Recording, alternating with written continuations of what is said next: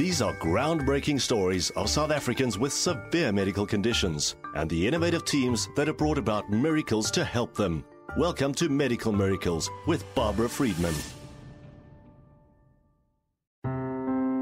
Hundreds of South Africans have had their lives saved by a bone marrow transplant. Only 30% of children and adults find a match within their family.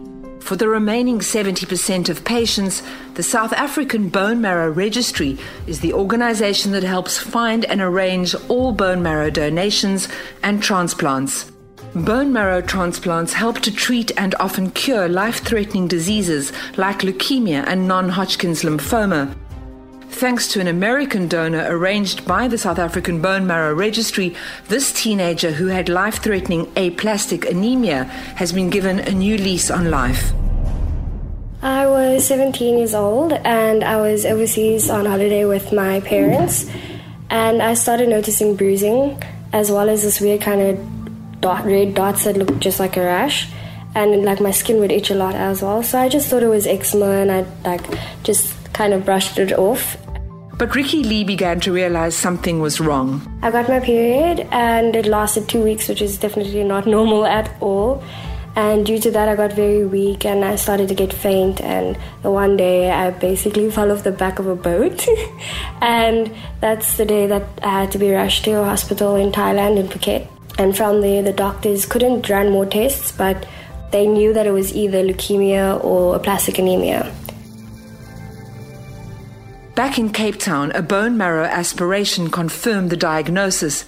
Ricky Lee had aplastic anemia, a life threatening illness where one's bone marrow simply does not work. So, your bone marrow usually produces your red blood cells, white blood cells, and platelets. And they all have their different jobs. Like white cells are for fighting off disease, your platelets are for clotting, and obviously, so if you get a cut or something, then it'll scab it. And um, your red blood cells carry the oxygen. Aplastic anemia is a disease of the bone marrow. It cannot produce the blood cells vital for the body to survive. Ricky Lee was having constant blood transfusions, but transfusions only replace red blood cells and platelets. It's not able to replace the white blood cells which fight infection, so immunity is a major problem. And Ricky Lee was confined to an isolated, sterile hospital ward for long periods of time. A difficult and lonely time for the teenager. Her entire life was put on hold as she was about to enter her matric year, and the blood transfusions were never ending.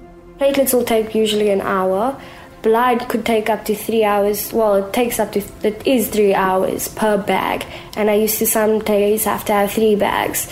Her mother, Ethel, says the transfusions were not a long term solution. The doctor was concerned that he couldn't um, sustain Ricky Lee's health and the regular transfusions and the medication that she was on wasn't giving him the desired results anymore and he wasn't being able to keep her stable. And so he really made a big drive to find her a match. You have to find a genetic match. So they sp- explained to me how that your tissues have to match them almost identically and that's why they test your brother or your sister.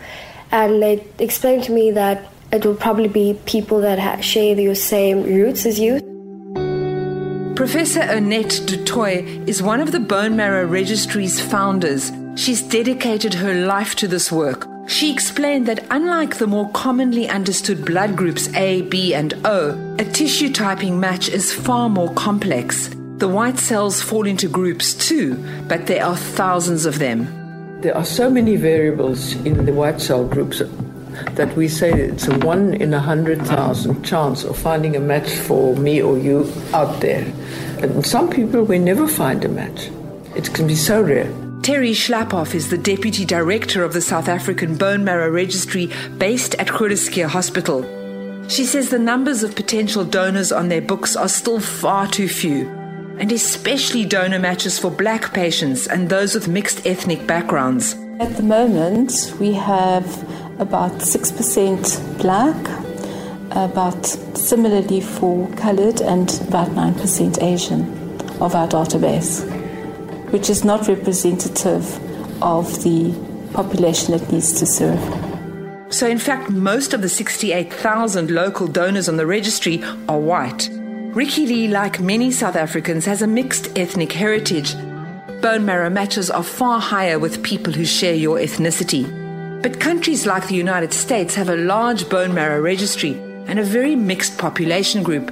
So Ricky Lee's doctor was determined to go further afield.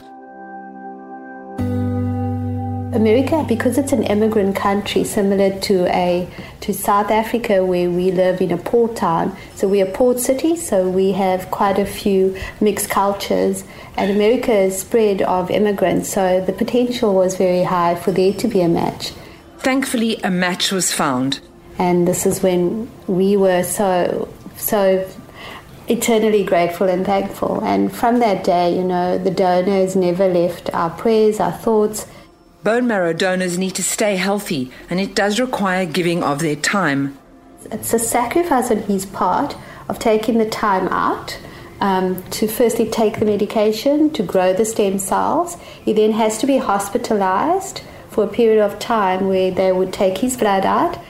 These days, they take the blood, split off the required stem cells, and pump the rest back into the donor's body Gone are the days when bone marrow donors had marrow drooled out of their bones, something I think people still picture in their minds. Stem cell research has changed that, and the donation is not the invasive procedure it once was.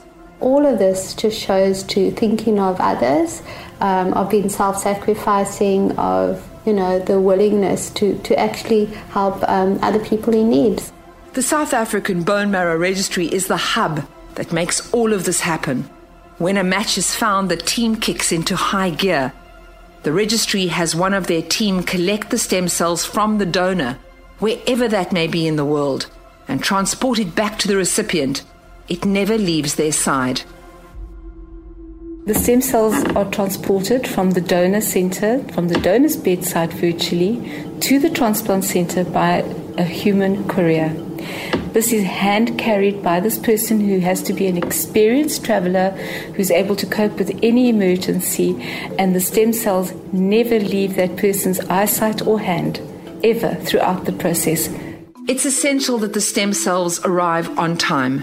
Bringing cells from another country to South Africa, and even in South Africa, is a military operation. From the donor to the patient's veins. Obviously, the patient has had lethal chemotherapy. If the cells don't arrive, the patient probably will die. Chemotherapy is necessary to kill off their own diseased bone marrow to make room for the new transplanted healthy bone marrow. The time frame is 72 hours from the time of the start of the collection to the time when the cells must start being infused. We have a 72 hour window. Our longest transplant was from the west coast of America, 65 hours. The South African Bone Marrow Registry coordinators make sure couriers have backup travel plans in case of emergencies. If we send a courier to go and fetch it, the courier will have four sets of flights a primary and a backup flight on day one, and a backup set on day two, just in case, so that the courier can travel. I have been caught in a typhoon, and one of my colleagues had to get out before a hurricane shut all the airports in the US. We have um, a, a, coordinator who handles this like with military precision, and we have a super travel agent who can help us to get people onto the last flight, get them through countries they didn't plan to visit and get the stem cells, keep the stem cells coming at all times. The protocol for transporting the stem cells is very strict. The rule is that must be carried in a rigid, puncture proof container that can maintain a temperature for the 72 hours. It's cooled by ice bricks or by a thermolabel uh, cladding inside. It's carried as hand luggage by the courier. It may never leave the courier. Even if you go to the loo, it goes with you. So the the hamper is kept at your feet, or if you're lucky you've got a seat next to you, you can belt it into the seat next to you. It's, it's packaged, so it has a wrapping, so it can't, um, it doesn't shift inside the container. At customs, the product is not supposed to travel through the X-ray machine. In some countries, customs can be difficult, and couriers have to have nerves of steel and a strong resolve. We had a courier who, at leaving LAX airport, they wanted to x-ray it and he said you can't and he said we must and he said you can't and this went on for 30 minutes and they delayed the flight out, of LAX, but eventually he stood his ground. The, the product is not going through the x ray machine, and it didn't. So you need to be cool and you need to be able to speak with authority and to call for authority. The coordinators have to be available 24 7 to deal with emergencies. Transplant coordinator, I mean, she gets a phone call at 3 o'clock in the morning from America and she then contacts the travel agent and they, they have to sit down and reroute. The stem cells are verified at all times, maintaining a rigorous chain of custody. It all has to be signed. The courier brings it in and hands it over to the theatre nurse. So the miracle is that the patient in one country will start conditioning and that the donor might be in another country or another part of the same country several days later than the patient, and then it'll all come together on D Day. So Ricky Lee received the life giving stem cells from her American donor. The matching stem cells differentiate into whatever she needs. In this case, it replaced her diseased bone marrow with healthy bone marrow. It's so important for people to hear about it because people don't know. I mean, so many people at my school had no idea what a bone marrow transplant was. And even to this day, I mean, some people still at my school don't understand that it's not just like it's not someone drilling into you or trying to take out your bone marrow. It's literally like donating blood. And donors are the lifeblood of the registry. That's a possibility of life. Like, that's exactly what it is. It's a possibility for someone's future. And the need to grow the ethnic diversity on the bone marrow registry is something Ricky Lee feels passionate about.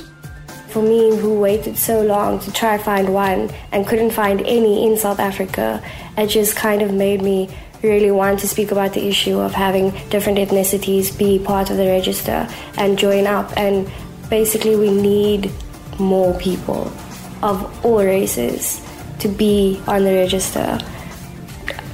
It makes me so sad. Meanwhile, her transplant has changed her life completely. No longer confined to hospital or home, Ricky Lee has completed her matric and is living a normal life, excited about her future. Well, post transplant emotionally, it was very uplifting. I mean, obviously now I felt free mentally, physically, both. Um, like the fact that I wasn't getting tired and like I felt kind of back to the old me. That was that, that was probably the best feeling. We hope you enjoyed this episode of Medical Miracles. Visit 702.co.za for more intriguing stories.